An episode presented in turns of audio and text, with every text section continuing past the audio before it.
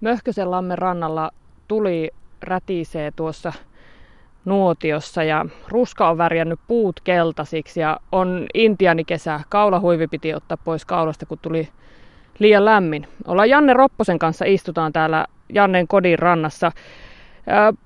Puhutaan Janne sinun työelämästäsi, vaikka ollaan täällä kotirannassa.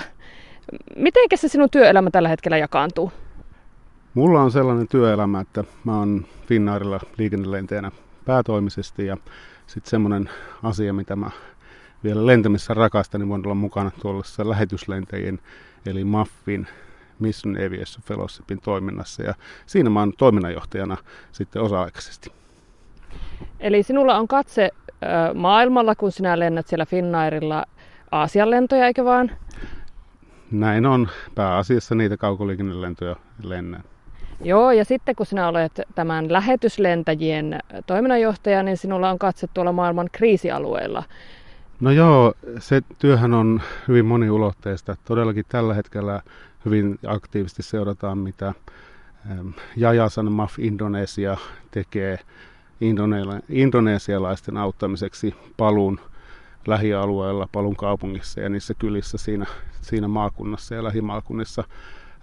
Siellähän oli paha maanjäristys ja tsunamituho ja siellä on avustustoiminta käynnissä ja sitä seuraa hyvin aktiivisesti. Ja sitten tietysti Maffin työ on sellaista, että se ei aina ole niin kuin semmoista akuuttia katastrofia aiheuttamaa kriisiä, vaan siinä autetaan ihmisiä, jotka on vaikeissa olosuhteissa ähm, muutenkin jo. Pyritään auttamaan ihmiset, jotka tuo perustoimeentulon takaisin ihmisille, jotka se on menettänyt ja Maffi tekee paljon sairaankuljetuksia alueella, missä on vaikea kulkusta ja voi olla joskus turvattomiakin olosuhteita, maanteitse ei pääse liikkumaan joko huonojen tieolojen takia tai sitten voi olla ihan, että on aseellisia konflikteja, jotka, joita vältetään sitten lentämällä niiden yli.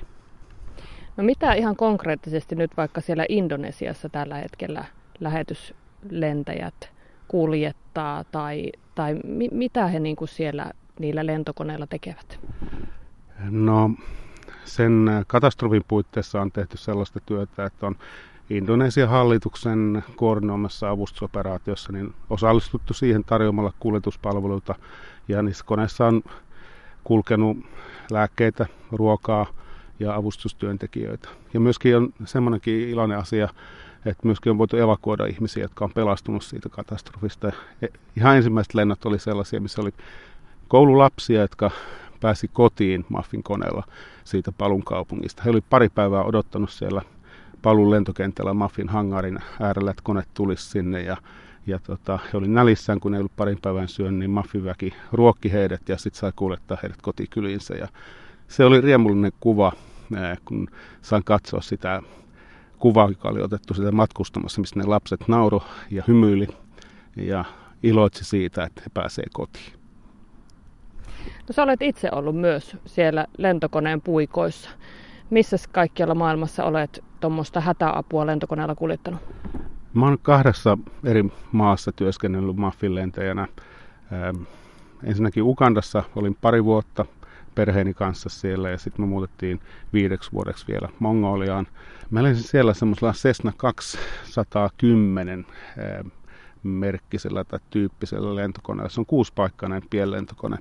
Ja vaikka se on pienlentokone ja siinä on vain yksi moottori, niin ne oli todella hienosti huolettuja lentokoneita, sillä Maffin mekaanikot työskentelivät kyllä ihan älyttömän upealla pieteetillä. Että oli hieno lähteä töihin aina, kun tiesit, että kone on kunnossa, koska mä laitoin elämäni ja myöskin toisten ihmisten ää, äh, elämä oli nyt tavallaan pelissä siinä, että sen laitteen täytyy toimia. No minkälaisia äh, muistoja sulla nousee mieleen, kun sä ajattelet sitä Ugandaa ja nimenomaan sitä lentämistä siellä? sitä työtä siellä?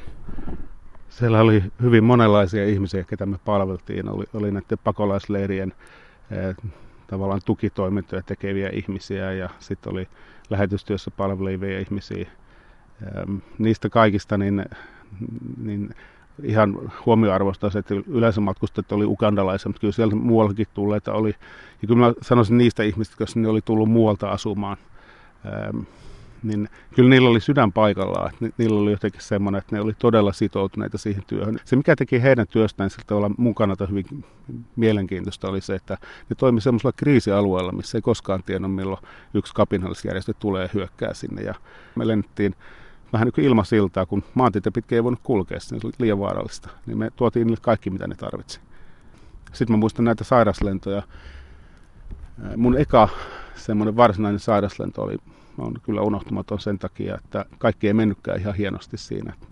Se oli sellainen, että vaikeat sääolosuhteet oli sellaisia ukkosmyrskyjä, sadepilvet oli aika matalalla ja näkyvyys oli huono ja me joudun taistelemaan sen ihan sen lentämisen puolesta, että pääsin turvallisesti sinne määräpaikkaan nimeltä Kisoro.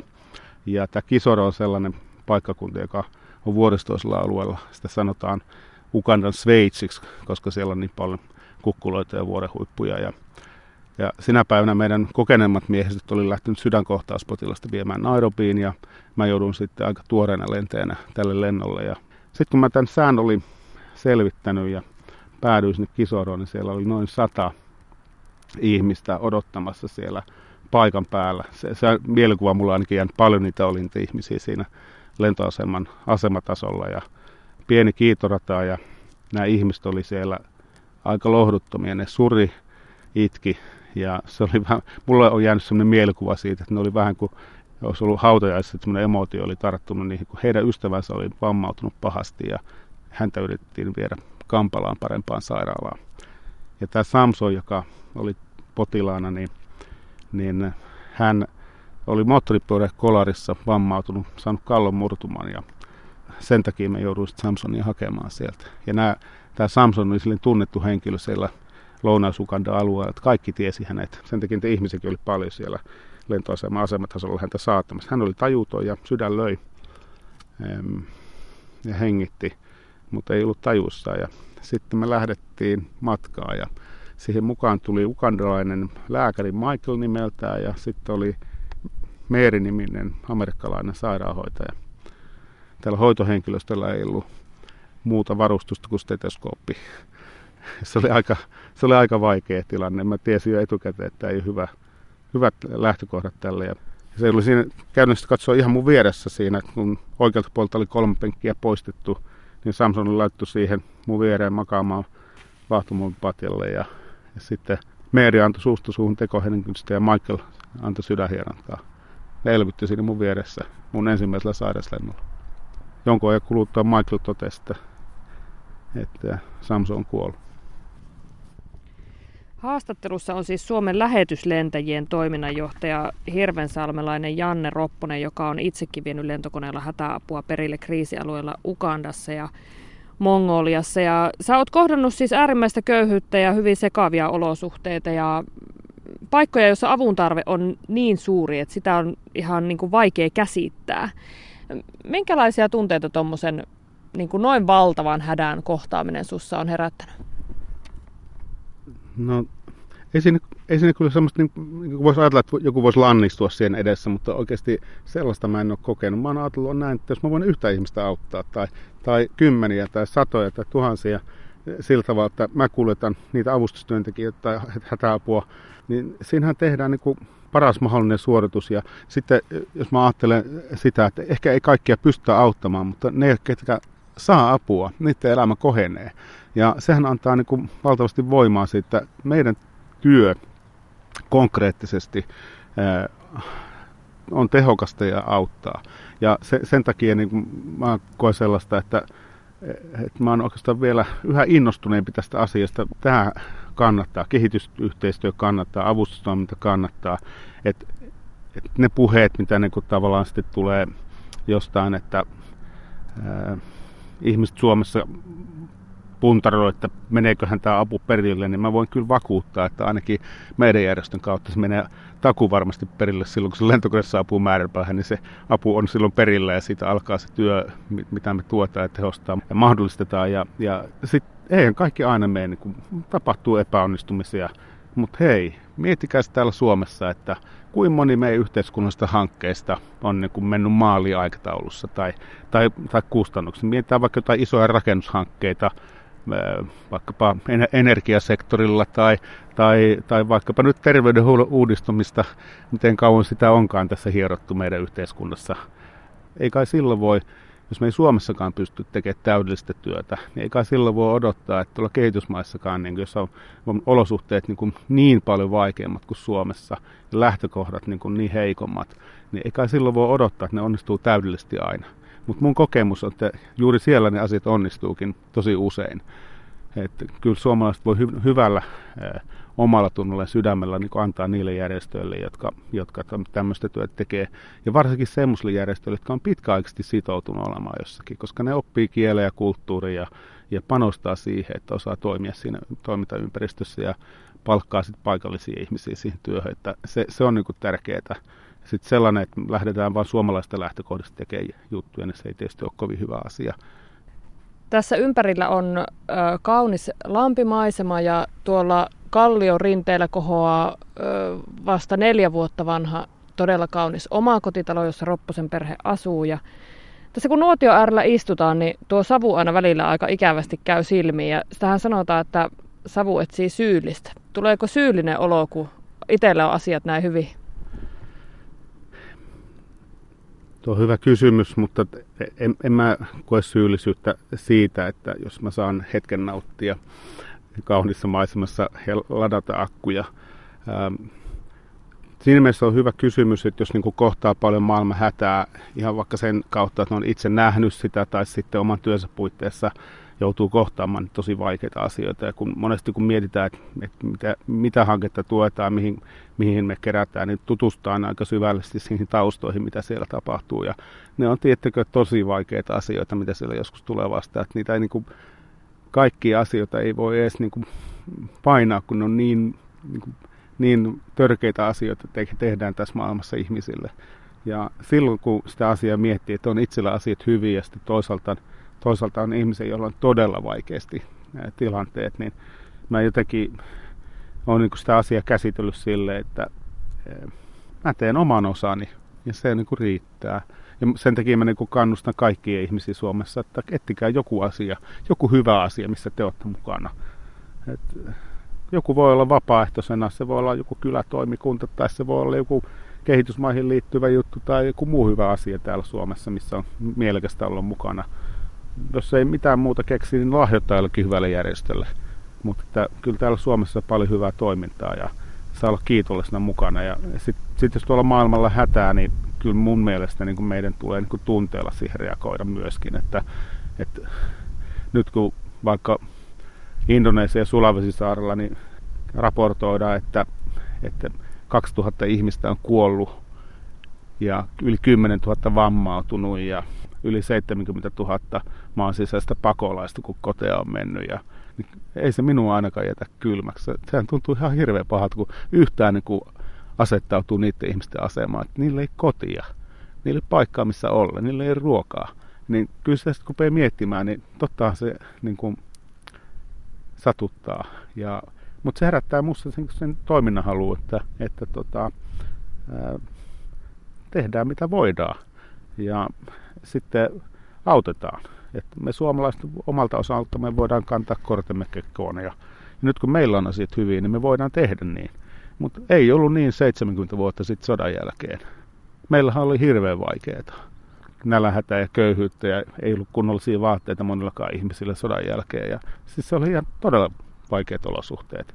Ja siitä me on ponnistettu tähän päivään. Ja mä ajattelen sitä 70 vuotta vanhaa tilannetta, niin eihän me kuitenkaan oltu yksin silloinkaan. Että, että vaikka suomalaiset mielellään puhuu siitä, että me kovalla työllä ja sisulla rakennettiin ja maksettiin sotakorvaukset takaisin, niin sehän on totta kyllä, sekin on totta. Mutta totta on myös se, että me saatiin paljon ulkomaan apua, muun muassa Ruotsista, Englannista ja Yhdysvalloista. Ja ne auttoi meitä eh, rakentamaan tätä maata, lähtee liikkeelle, saatiin varoja siihen, että pystyttiin jälleen rakentamaan. Niin kyllä meidän täytyisi niin olla kiitollisia. Ja nyt kun meillä on mahdollista se antaa jollekin toiselle, joka on joutunut vaikeaseen tilaisuuteen tai tilanteeseen, niin ää, silloin meidän on syytä toimia niin kuin meitä autettiin, niin nyt on meidän vuoro auttaa. No nyt kun tästä syyllisyydestä puhutaan, niin tuo savu niin kuin ihan, ihan nyt kiusaa meitä todenteolla. Pitäisikö meidän siirtyä istumaan tuonne toiselle puolelle nuotiota? tulee sitten sinne. Se voi olla. Joo. No niin, nyt istutaan nuotion toisella puolella ja kyllä se tuo savukin nyt jäi puhaltelemaan tuonne toiseen suuntaan onneksi. Mitä sä, Janne Ropponen, ajattelet siitä, että jos joku nyt sitten laittaa vaikka 10 euroa kuukaudessa jostain parin tonnin, kahden puolen tonnin kuukausipalkasta SPRlle tai Unicefille tai jonnekin tämmöiselle hyvän tekeväisyysjärjestölle, niin tuntuuko susta, kun sä teet niin paljon enemmän, niin tuntuuko se, niin kuin, että riittääkö se yhtään mihinkään? Sehän on tosi upeaa, että jokainen antaa sen verran kuin pystyy. Ja, ja tota, mun mielestä se periaate, että on, on vaikka pienelläkin panoksella mukana, se on tärkeää. Ja sitten mä uskon, että ne, jotka on sitoutunut johonkin järjestöön ja haluaa nähdä sen järjestön tekevän hyviä, hyviä asioita, niin, niin tota, ni, niillä on odottamus, että se heidän taloudellinen tuki ja lahjoitus käytetään hyvin ja, ja tota, huolellisesti. Ja mä iloitsen siitä, että yhä enemmän ihmiset ymmärtää, että on tärkeää, että myöskin käytetään siihen varoja, että huolehditaan, että ne todella ne varat päätyy perille siihen tarkoitukseen, mihin ne on lahjoitettu. Eli tänä päivänä niin muutamat isommatkin järjestöt on alkanut, alkanut jo julkaista, että heidän tavoite on 80 prosentin hyötysuhde. Eli tarkoittaa sitä, että, että jos joku vaikka nyt lahjoittaisi 100 euroa, niin, niin, niin 80 prosenttia olisi 80 euroa ja niin kuin se pyrittäisiin käyttämään sitten siihen niin kuin ns. niin kutsuttuun varsinaiseen työhön. Eli se loppuosa se 20 euroa, sillä huolehditaan siitä, että Suomessa on riittävän hyvä hallinto, että ei tapahdu täällä jotain väärinkäytöksiä, eikä tapahdu väärinkäytöksiä siellä, jos se menee johonkin kehittyvään maahan, niin, niin sielläkin päässä on hallinto kunnossa, että valvotaan, että ne varat käytetään oikein. Jos sitä ei huolehdita ollenkaan ja joku väittää, että kaikki menee lyhentymättömänä johonkin tarkoitukseen, niin yleensä siinä, siinä sitten on jätetty jotain tekemättä tai jätetään jotain kertomatta. Ja mun mielestä se, että jos joku saa niin 80 prosenttisesti sen käytettyä siihen varsinaiseen tarkoitukseen, niin sehän on huipputulos. Se on kymppisuoritus tai kymppi plussa oikeasti. No niin, kyllä se savu nyt taas löysi meidät. ei maha minkään. Nyt ei vaiheta paikkaa. Nyt istutaan tässä. Tuossa alkaa olla jo tuommoinen, kohta olisi makkaranpaisto hiilos melkein meillä, mutta, mutta tota, puhutaan vielä vähän siitä itse lentämisestä. Kun se tota, jos tässä nyt äh, lennettäisiin tuolla taivaalla tämän paikan yläpuolella, niin nähtäisiin ihania järvimaisemia ja, ja äh, vihreitä metsää ja olisi hienot kiitoradat ja noin poispäin. Mutta mitäs, miten se poikkeaisi vaikka siitä Mongoliasta tai Ugandasta, missä olet ollut myös? No siellähän lennetään pääosin maaseudulla pienille kiitoradoille, ja, jotka voi olla luonnonpintaisia, niissä voi olla pieniä poikkeavuuksia, ne ei välttämättä ole ihan tasaisia. Siellä joskus joudutaan rakentamaan kalteville tasolle, ehkä vuoren rinteeseenkin niitä kiitoratoja. Ja siellä voi olla nurmikkoa, siellä voi olla sorapintaa. Semmoiselle vaikealle kiitoradolle menee ilman erikoiskoulutusta, niin huonosti käy. No mitäs tuota, kun on aina tämä lentokentillä on tämä oma kielensä, teidän pitää siellä kommunikoida sinne lennonjohtotorniin, niin ö, onko se aina englantia vai miten se siellä sitten vaikka siellä Ugandassa hoitu? No Ukandassa oli, maan virallinen kieli on englanti ja se, se oli mutkatonta, se englannin kielellä hoidettiin siellä asiat. Mutta sitten Mongoliassa taas oli silleen mielenkiintoista, että lentäjä joutui opettelemaan mongolien kielejä. Ja mä osaan ihan sujuvasti puhua mongolia. Viisi vuotta kun siellä on ollut, niin omat asiat pystyn hoitamaan aivan mutkattomasti mongolin kielellä. Johtuen siitä, että, että kun me tultiin sinne, niin, niin tota, Mongolian viranomainen oli määräystasolla määrännyt, että ilma tulee olla mongolian kielen taito. Joko siinä on radi, radioita hoitava henkilö, joka osaa mongolia ja sitten vielä englantia, että on ohjaamassa yhteinen kieli.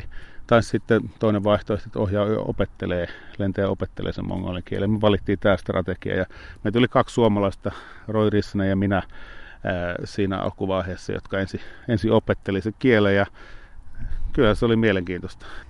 No nyt on niin erikoinen kieli kyseessä, että voitko nyt jonkun, mikä olisi joku semmoinen, joku fraasi, mitä sä olet käyttänyt paljon, niin heitä tähän nyt jotain mongoliaksi. No jos niin kuin lennonjohto palvelua siellä mongolin kielellä halutaan, niin ensimmäinen asia on moottoreiden käynnistys, jolloin sanotaan radioon esimerkiksi Ulaanbaatarin lennonjohdolle, että Ulaanbaatara Örtult, Hudalgur Asahik Tsusurnu. Se, se on ihan suoraan, saanko käynnistää moottori. No sä olit viisi vuotta siellä Mongoliassa, niin onko joku lento, mikä olisi jäänyt erityisesti mieleen? No toki, toki on montakin lentoa, ja, mutta että tässä voisi kertoa sellaisen, kun se oli sellainen katastrofi Mongoliassa, sitä sanottiin Chud-katastrofiksi. Se oli sellainen, että laitumet jääty talvella ää, yhtenä vuonna osa paimentolaista ei ollut tehnyt niin kuin talvirehua riittävästi. Siinä oli taustalla myöskin yhteiskunnallinen muutos, joka, johon, joka aikaansai sen, kun työttömäksi jääneitä ihmisiä ryhtyi niin kuin paimentolaisiksi, niin niillä ei myöskään ollut kokemusta. Että ensin meni hirmu hyvin se karjahoito, mutta sitten tuli nämä vaikeat vuodet ja oli, oli todella vaikeita, koska se talvirehu ei riittänyt, mitä heillä oli, ja nämä eläimet kuoli talven aikana tai kevään aikana, ja sitten tietenkin kaikki yritti myydä ne eläimet just sitten lihan hinta romahti, jolloin ne ihmiset menetti rahansakin. Ja, ja tota, paitsi että ne menetti ruoan ja se oli aika lohduton. Niitä oli satoja perheitä, jotka oli niin ultraköyhiä ihan muutamassa kuukaudessa. Ja sitten näitä yritettiin auttaa sitten tämmöisillä hankkeilla. Ja tota, me monesti lennettiin näitä ihmisiä, jotka olivat projektityöntekijöitä, pyrki auttamaan. Ja, ää, meillä oli yksi lento, missä sitten, tota, tai useitakin lentoja, jossa sitten yksi, yksi järjestö teki sellaista, että ne, ne tota, lahjoitti eh, kananpoikia, siis tipuja köyhälle perheelle. Ne antoi viisi tipua yhdelle perheelle. Ja voisin ajatella, että no hei, että mitä nyt viisi tipua voi ketään auttaa. Mutta hei, ne opetettiin hoitamaan, ruokkimaan niitä kanoja. Niistä tuli munivia kanoja. Ja se toimi hirmu hienosti Mongoliassa sen takia, että kun ne, ne kanat muni, niin siitähän tuli proteiinilähde, joka niin auttoi sitä perhettä niin niin ruokatalouden puolesta. Mutta sitten niitä kananmunia pystyi myöskin myymään kappalehintaa ja se oli aika huikea hieno homma. Ja sitten me lennettiin ne tiput. Ja sehän oli kauhean hauskaa sen takia, että, että mulla yhdellä lennolla on ollut, ollut kyydissä niitä matkustajia, niin kuin tavallaan lukumäärä oli 924 ja mä sanoinkin sinä aamuna radio vähän vitsillä meidän lennon seurantaa omalle työntekijöille, että 924 on board ja five and a half, half hours endurance, eli 924 kyydissä ja viisi ja puoli tuntia toiminta-aikaa. Se meidän lennonseurannan ihminen ihan kiltisti kirjoitti vaan ne 924 ja toisti sitten radiolla. Se ei se ollenkaan sitä vitsiä tajunnut. Mutta meillä oikeasti oli 920 kananpoikaa, kaksi eläinlääkäriä ja sitten oli kaksi ohjaajaa sillä kertaa. Ja ne oli pakattu kymmenen tipun laatikoihin, niitä oli 92 pahvilaatikkoa siellä koneessa. Se oli aivan täpö täynnä se kone, joka normaalisti noin tuhannen kiloa pystyy, pystyy tuota, kuljettamaan. Se oli huikea hieno homma. No sä oot aika monta asiaa. Tässä on tullut vaikka mitä, mitä esille, niin miten sä määrittelisit itse, että kuka on Janne Ropponen? Nyt heitit kyllä ison kysymyksen. Mä oon suomalainen mies, joka uskoo Jumalaa. Mä tykkään asua Hirvensalmella, joka on elämää ja enemmän kunta. Ja minun mielestäni elämässä täytyy tavoitella aina sitä, että mennään eteenpäin, jos se on vaan mahdollista, ja eh, pyrkiä niin kuin tekemään omaa osansa ja myöskin toisten eteen mahdollisimman hyvin. Mun motto on niin yksinkertainen, että, että kannattaa ahkeroida hyviä asioita, niin jää paljon vähemmän aikaa pahantekoon.